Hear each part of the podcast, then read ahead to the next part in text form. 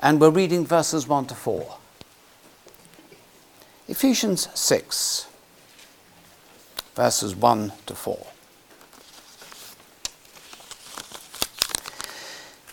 Children, obey your parents in the Lord, for this is right. Honor your father and mother. This is the first commandment with a promise that it may go well with you and that you may live long in the land. Fathers, do not provoke your children to anger, but bring them up in the discipline and instruction of the Lord. Amen. Amen.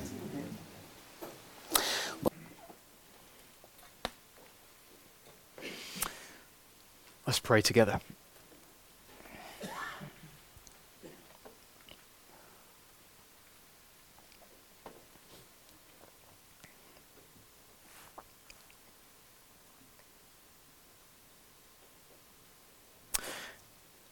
Our Heavenly Father, we pray for those of us with parents, for those of us with children, that you would grant to us now soft hearts to hear what some might hear as hard words. We pray that for your praise in the world and for the witness of your people. And we ask it in Jesus' name. Amen. A Christian father once wrote these words My family's all grown up, grown, and the kids are all gone. But if I had to do it all over again, this is what I would do. I would laugh with my children more at our mistakes and our joys. I would listen more, even to the littlest child. I would be more honest about my own weaknesses, never pretending perfection. I would pray differently for my family. Instead of focusing on them, I'd focus on me. I would do more things together with my children. I would encourage them more and bestow more praise. I would pay more attention to little things like deeds and words of thoughtfulness. And then finally, if I had to do it all over again, I would share God more intimately with my family. Every ordinary thing that happened in every ordinary day, I would use to direct them to God. Family is the hardest thing to get right and the last thing you want to get wrong. But there is a blueprint, and God has shared it with us. We come to the final chapter in the book of Ephesians today. And the point of our passage is adopt God's blueprint for your family. Adopt God's blueprint for your family. Now, since Ephesians chapter 4, Paul has been telling believers in Jesus how they are to live for Jesus. You remember last week, Paul counseled the married couples, he counseled wives and husbands, and he told them, model your marriage on Christ and the church. And then this week, Paul counsels children and parents. But before we come to our passage, I need to say here what I said at this point last week, and that is that this passage is for every person in this room. It's for those of you without kids, it's for those of you with kids, it's for those of you who will have kids, and it's for those of you whose kids flew the nest about 30 years ago. Why? Because it takes a church to raise a family. And those of us with kids, we need the prayers of those of you who don't have kids. We need your support uh, when we try to raise our children in a way that is thought to be anathema to the eyes and in the eyes of the world. And we need your challenge because we have blind spots, but you can't know what to pray, you can't know what to support, and you can't know what to challenge if you don't know what God's blueprint for the family looks like. And since we're living in a time when God's blueprint for the family is being burned on the fire of human pride, the church must showcase the glory of the family as God intended it. The world may argue with our beliefs, they should have no ground to argue with our lives. Adopt then God's blueprint for your family, says Paul. And first, we're going to see God's blu- blueprint for children. God's blueprint for children. Look at verses 1 to 3. Paul writes there Children, obey your parents in the Lord, for this is right. Honor your father and mother. This is the first commandment with a promise that it may go well with you and that you may live long in the land. God's will for children is that they obey their parents in the Lord.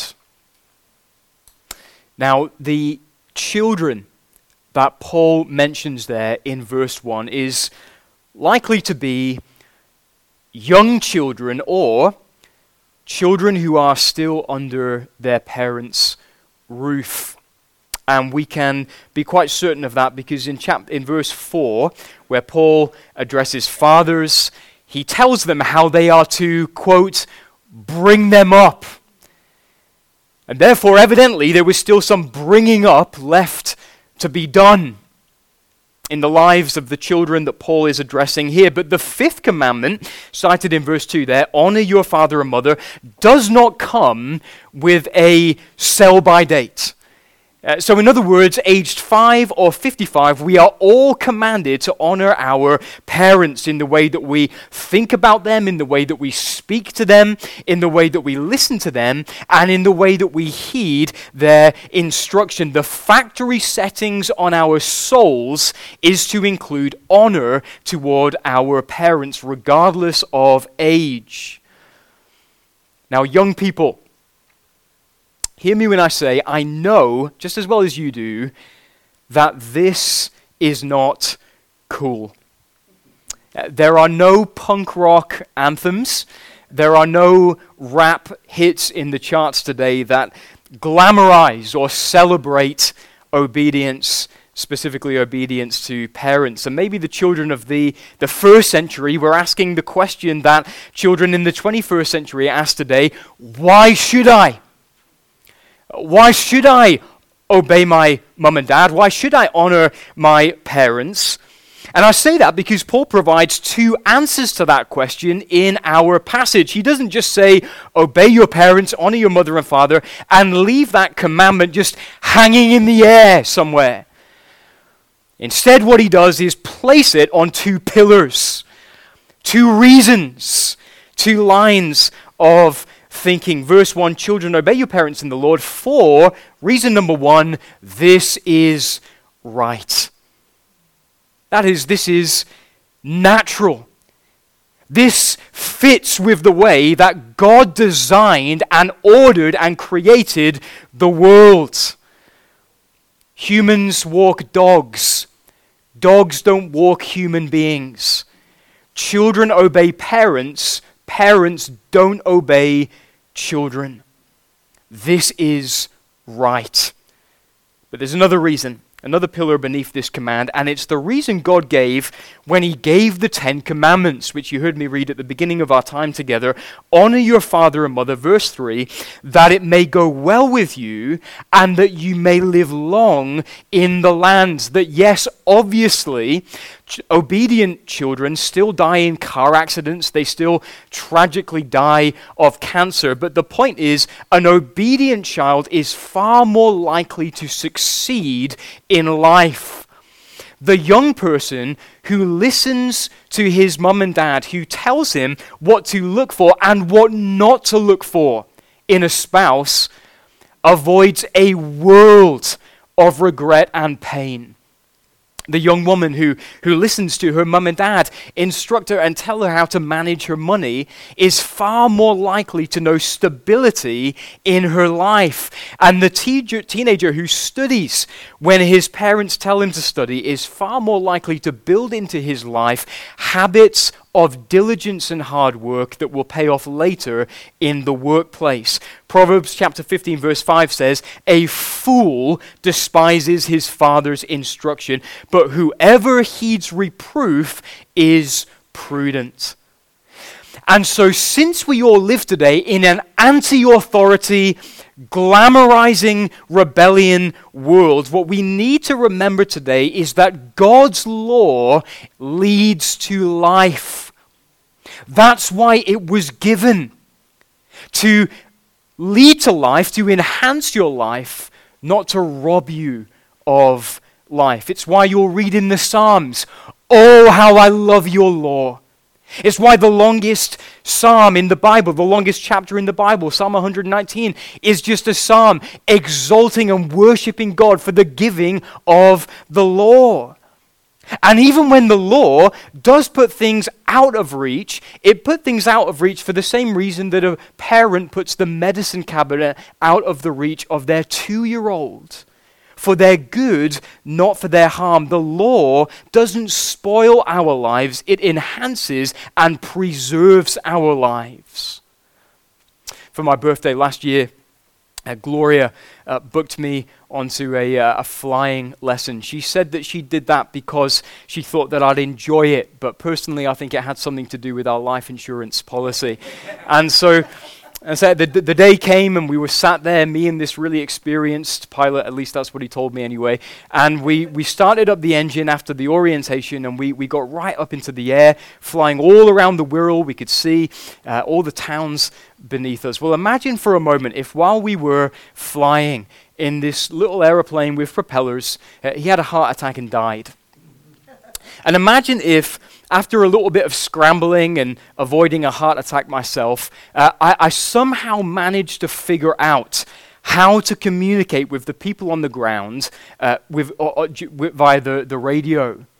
And imagine as they're walking me through what to do and what not to do in order to land the plane safely, I interrupted him and said, Oh, rules!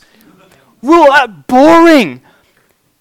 Who made you the boss? Of me. I'll fly this plane however I like. How much of a fool would I have to be to talk to the person on the ground like that? What would they think? And friends, God's commands to wives and to husbands and to children and to parents and then next week to servants and to masters, they're given to us by God because God wants us to land the plane of our lives, not crash the plane of our lives. And when we throw out the rules, that is what we do. We crash the plane of our lives. So let me say this to those of you who are still under your parents' roof and to all others as well remember where God's law will take you. It will take you to life. And remember where rebellion will take you to the grave. The marketing of rebellion as sexy, as glamorous, comes from no, none other than the serpent. It is bait on the end of a hook that leads to death. And however hard we may find this, even as believers, even as people with brand new hearts, with the law of God written on our hearts, however hard we find this, let's remember this from a human perspective, this would have been much harder for Jesus Christ. Now, why do I say that? The reason we struggle with listening to our parents and obeying our parents and heeding their commands and, and bowing to their instruction is because we believe we know better than them. It's because we believe that we see what they can't see. And 99% of the time, that isn't true. They see what we can't see. But in rare occasions, in rare instances, maybe we do. And maybe we can see what they can't see. But consider this as a child, Jesus would always have known better than Mary and Joseph, and yet he honored them anyway. He knew when they were wrong, he knew when they were being short sighted. He knew when one was being selfish and putting him or herself before the other. He knew when they were being naive. He knew when they were sinning. He knew when they were deceived. And he honored them. Not only that, but he obeyed his father to the point of death, even death on a cross. And even when he was face down in the Garden of Gethsemane with blood pouring down his face, he cried out, Father, let this cup pass from me. But he followed that up with, Nevertheless, not my will, but your will be done. And he obeyed the Father all the way to Calvary. He committed no sin and neither was deceit found in his mouth, and yet he bore the sin of many that he may intercede for the transgressors. He interceded for those who have disobeyed their parents. He interceded for those who do disobey their parents. And his obedience is the only hope for their disobedience. His obedience atoned for our disobedience. And therefore, however hard it, you may have it in your home, look to the obedience of the one who never sinned. Look to the obedience of the one whose obedience atones for your disobedience. And let his life of obedience put all that you've been called to into its right perspective. Adopt God's blueprint for your family. We've seen God's blueprint for children, but next we're going to see God's blueprint for fathers. God's blueprint for fathers. Look at verse 4. Paul writes there Fathers, do not provoke your children to anger, but bring them up in the discipline and instruction of the Lord. What is God's blueprint for fathers? What is his will?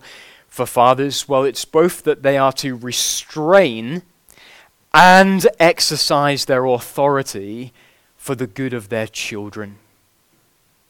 That's the blueprint for fathers. Now, if you were here last Sunday morning, you heard me say that Paul's instruction to husbands flew in the face of cultural norms back then. You remember that? Paul said to husbands, Husbands, love your wives, love them sacrificially, love them intentionally, and love them affectionately. And that was a total unknown to husbands back then. Infidelity was thought to be an inevitability for the husbands back then. And the same is true of Paul's instruction to fathers here. The command for fathers to both restrain and exercise authority in the right way was a total unknown in the culture of the first century. Someone wrote this By the Roman law of patria potestas, a father had virtual life and death power not only over his slaves, but over his entire household. He could cast any of them out of the house, sell them as slaves, or even kill them, and be accountable to no one a newborn child was placed at its father's feet to determine its fate. If the father picked it up, the child was allowed to stay in the home. If the father walked away, it was simply disposed of, much as aborted babies are in our own day. Discarded infants who were healthy and vigorous were collected and taken each night to the town forum where they would be picked up and raised to be slaves or prostitutes.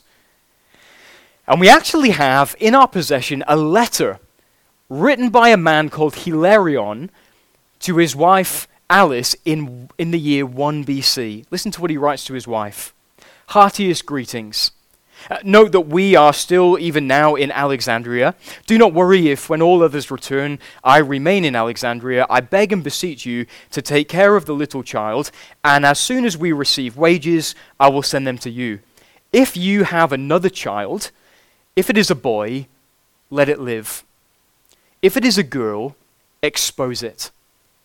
And by expose it, he means throw it outside in order for her to die of exposure. And Seneca, a Roman statesman, said this We slaughter a fierce ox, we strangle a mad dog, we plunge a knife into a sick cow, children born weak or deformed, we drown. And in direct opposition to the accepted norms of his day, Paul tells fathers how they are to raise their children. And the first thing he says, rather surprisingly, I think, is this restrain yourself. That is, restrain the improper use of your authority. Verse 4 Fathers, do not provoke your children to anger, or, as your translation might have it, do not exasperate your children. And this is what fathers sometimes do today in the name of discipline. They, they crush the personality out of their chil- children, either by refusing them to let them be themselves or by forcing them to be someone else. And they're pulling, back, they're pulling their children back from the world, sort of like a slingshot. The more that they seek to pull them back, the further into the world they'll fly in the end. But I am convinced that the vast majority of fathers today are on the polar opposite end of the spectrum. They don't so much need to hear restrain your authority. Instead, they need to hear use your God given authority. Because discipline in today's world has been thrown out of the window. And the result has been a societal train crash. Paul commands fathers here to bring up, literally, to nourish the word is, their children in the discipline and the instruction of the Lord. And when we as fathers don't discipline our children, we are allowing them to do more damage to themselves than they could ever do with a nuclear bomb. A nuclear bomb will damage and destroy their bodies. Sin will destroy their souls forever. There is no limit there is no cap on how much damage sin will do to the soul of your child. It's why the Bible says, Whoever spares the rod hates his son. But he who loves him is diligent to discipline him. And the father who says, therefore, today, I spared the rod because I love my son, is in actual fact saying, I love myself so much, I hate my son. To tolerate sin in your child's life is to tolerate a cobra in your child's bed. Sin is so serious, it took the death of the infinite and eternal Son of God to atone for it. How can we be indifferent to it in the lives of our children? So let's say that you say to your child, all right, sweetheart, or all right, guys, time to turn off the TV, dinner's ready now, come to the table. And they say to you, no, I don't want to. Or, or, or let's say you're, you're baking in the kitchen and you say to your children, don't eat that because it needs to cool down first. But then in the corner of your eye, you, you see them reaching for it and taking it. Or let's say your child consistently and habitually answers you back. If you do not sternly discipline your child in that moment, you are teaching your child that sin is no big deal. And the threatenings of God will have no effect in the life of your children because your threats are always empty. If there is no appropriate fear of you, there will be no appropriate fear of God before your children's eyes. Fathers, I know how hard this is, but for the sake of your child's soul, take what I'm saying to heart. You can be angry at me, and you can decide that you don't like me anymore. That's perfectly okay. You cannot hate what God is saying here in His words. Susanna Wesley, uh, she raised 17 children. Apparently, the Frosts have got a ways to go. And, um, and, and she said this She said, The parent who studies to subdue self will in his child works together with God in the renewing and saving a soul. The parent who indulges it does the devil's work, makes religion impractical, salvation unattainable, and all that in him lies to damn his child, soul and body, forever. Several years ago, uh, a pastor and his wife were, were in the process of adopting two boys. And I've read you parts of their story before. Uh, but one day they had a, a, visit from someone from the adoption agency uh, to give them a little bit of, of parental advice. And I think we could boil down her advice when it comes to discipline like this don't discipline ever. So basically, what she said was don't use negative words like don't, even though she just did that. Uh, don't, don't use words like stop. And so this pastor said to this woman, okay, so, so, so what if my child is running into the road? I, I, are you saying I shouldn't yell and shout to him, Stop! Don't, don't go any further. And she said, Yeah, that, that, that's what I'm saying. Instead, what you should do is you should uh, distract him. So, so, pick up a red ball and, and, say, Hey, hey, look, look at this red ball. And, and, and if you're in the supermarket and, and your sons are, are throwing a tantrum, what you want to do, this person said, is repeat back to him over and over again what he's asking. You, you want a cookie. You want a cookie. You want a cookie. You want a cookie. And when she left, this pastor said to his wife, I just get the feeling that if we were to implement her advice, in 20 years, we're going to be on a pavement somewhere saying to our 20 year old, you just robbed a supermarket. You just robbed a supermarket. You just robbed a supermarket. But I'm convinced that if we are to adopt God's blueprint for our family, fathers, we need to insist that our children obey immediately, completely, and happily. Immediately, completely, and happily. But as well as disciplining them, Paul says here we are to teach them. It's not enough to just say, stop doing this and here's why, but it's also needed to teach them the truth. And discipline and teaching sort of function as the two legs of a pair of scissors. You remove one from the equation, and the whole doesn't work. So let me encourage you, fathers, open the Bible in your home every day. Get it open with your kids every day because they need more than morality, they need the gospel of Jesus Christ. See, if you do discipline your children and you do confront the sin in their lives for a time, their consciences will be pricked. And therefore, you've got to teach them where they can find forgiveness. You've got to tell them that there is a fountain open for sin and uncleanness, that there is a fountain filled with blood, drawn from Emmanuel's veins, and sinners plunged beneath that flood lose all their guilty stains.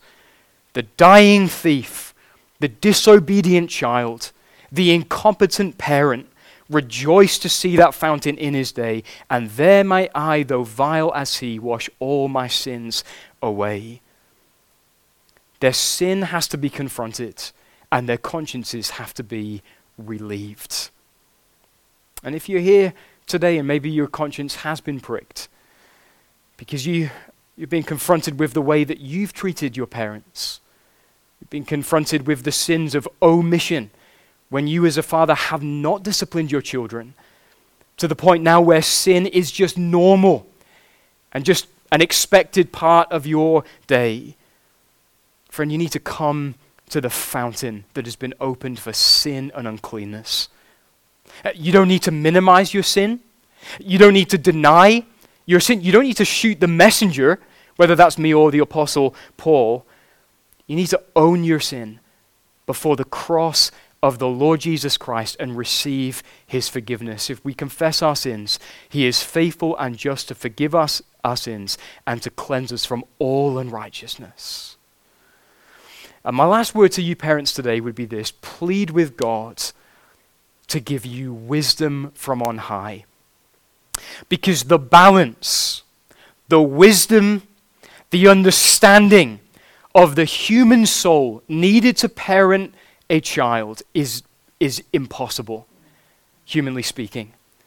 I've told you before that when Gloria and I were dating, I said to her, by the way, uh, I'm thinking I want about six kids. And she said, We're not having six kids. And then we had one kid, and I said, We're not having six kids. we get it wrong a lot, don't we? So, therefore, having first confessed our sin and having received forgiveness, let's ask God to help us. We want to land the plane, don't we? We don't want to crash the plane. And what I found is the God who designed the blueprint is so kind and gracious to the parents who are trying to figure it out and are trying to implement it in their lives. If any of you lacks wisdom, and I do, just by the way, let him ask God, who gives generously to all without reproach, and it will be given him. But let him ask in faith, with no doubting. And by his grace and enabling, we will, bit by bit, little by little, be able to adopt God's blueprint for our families. Amen. Amen. I want to pray for us and then we're going to worship together.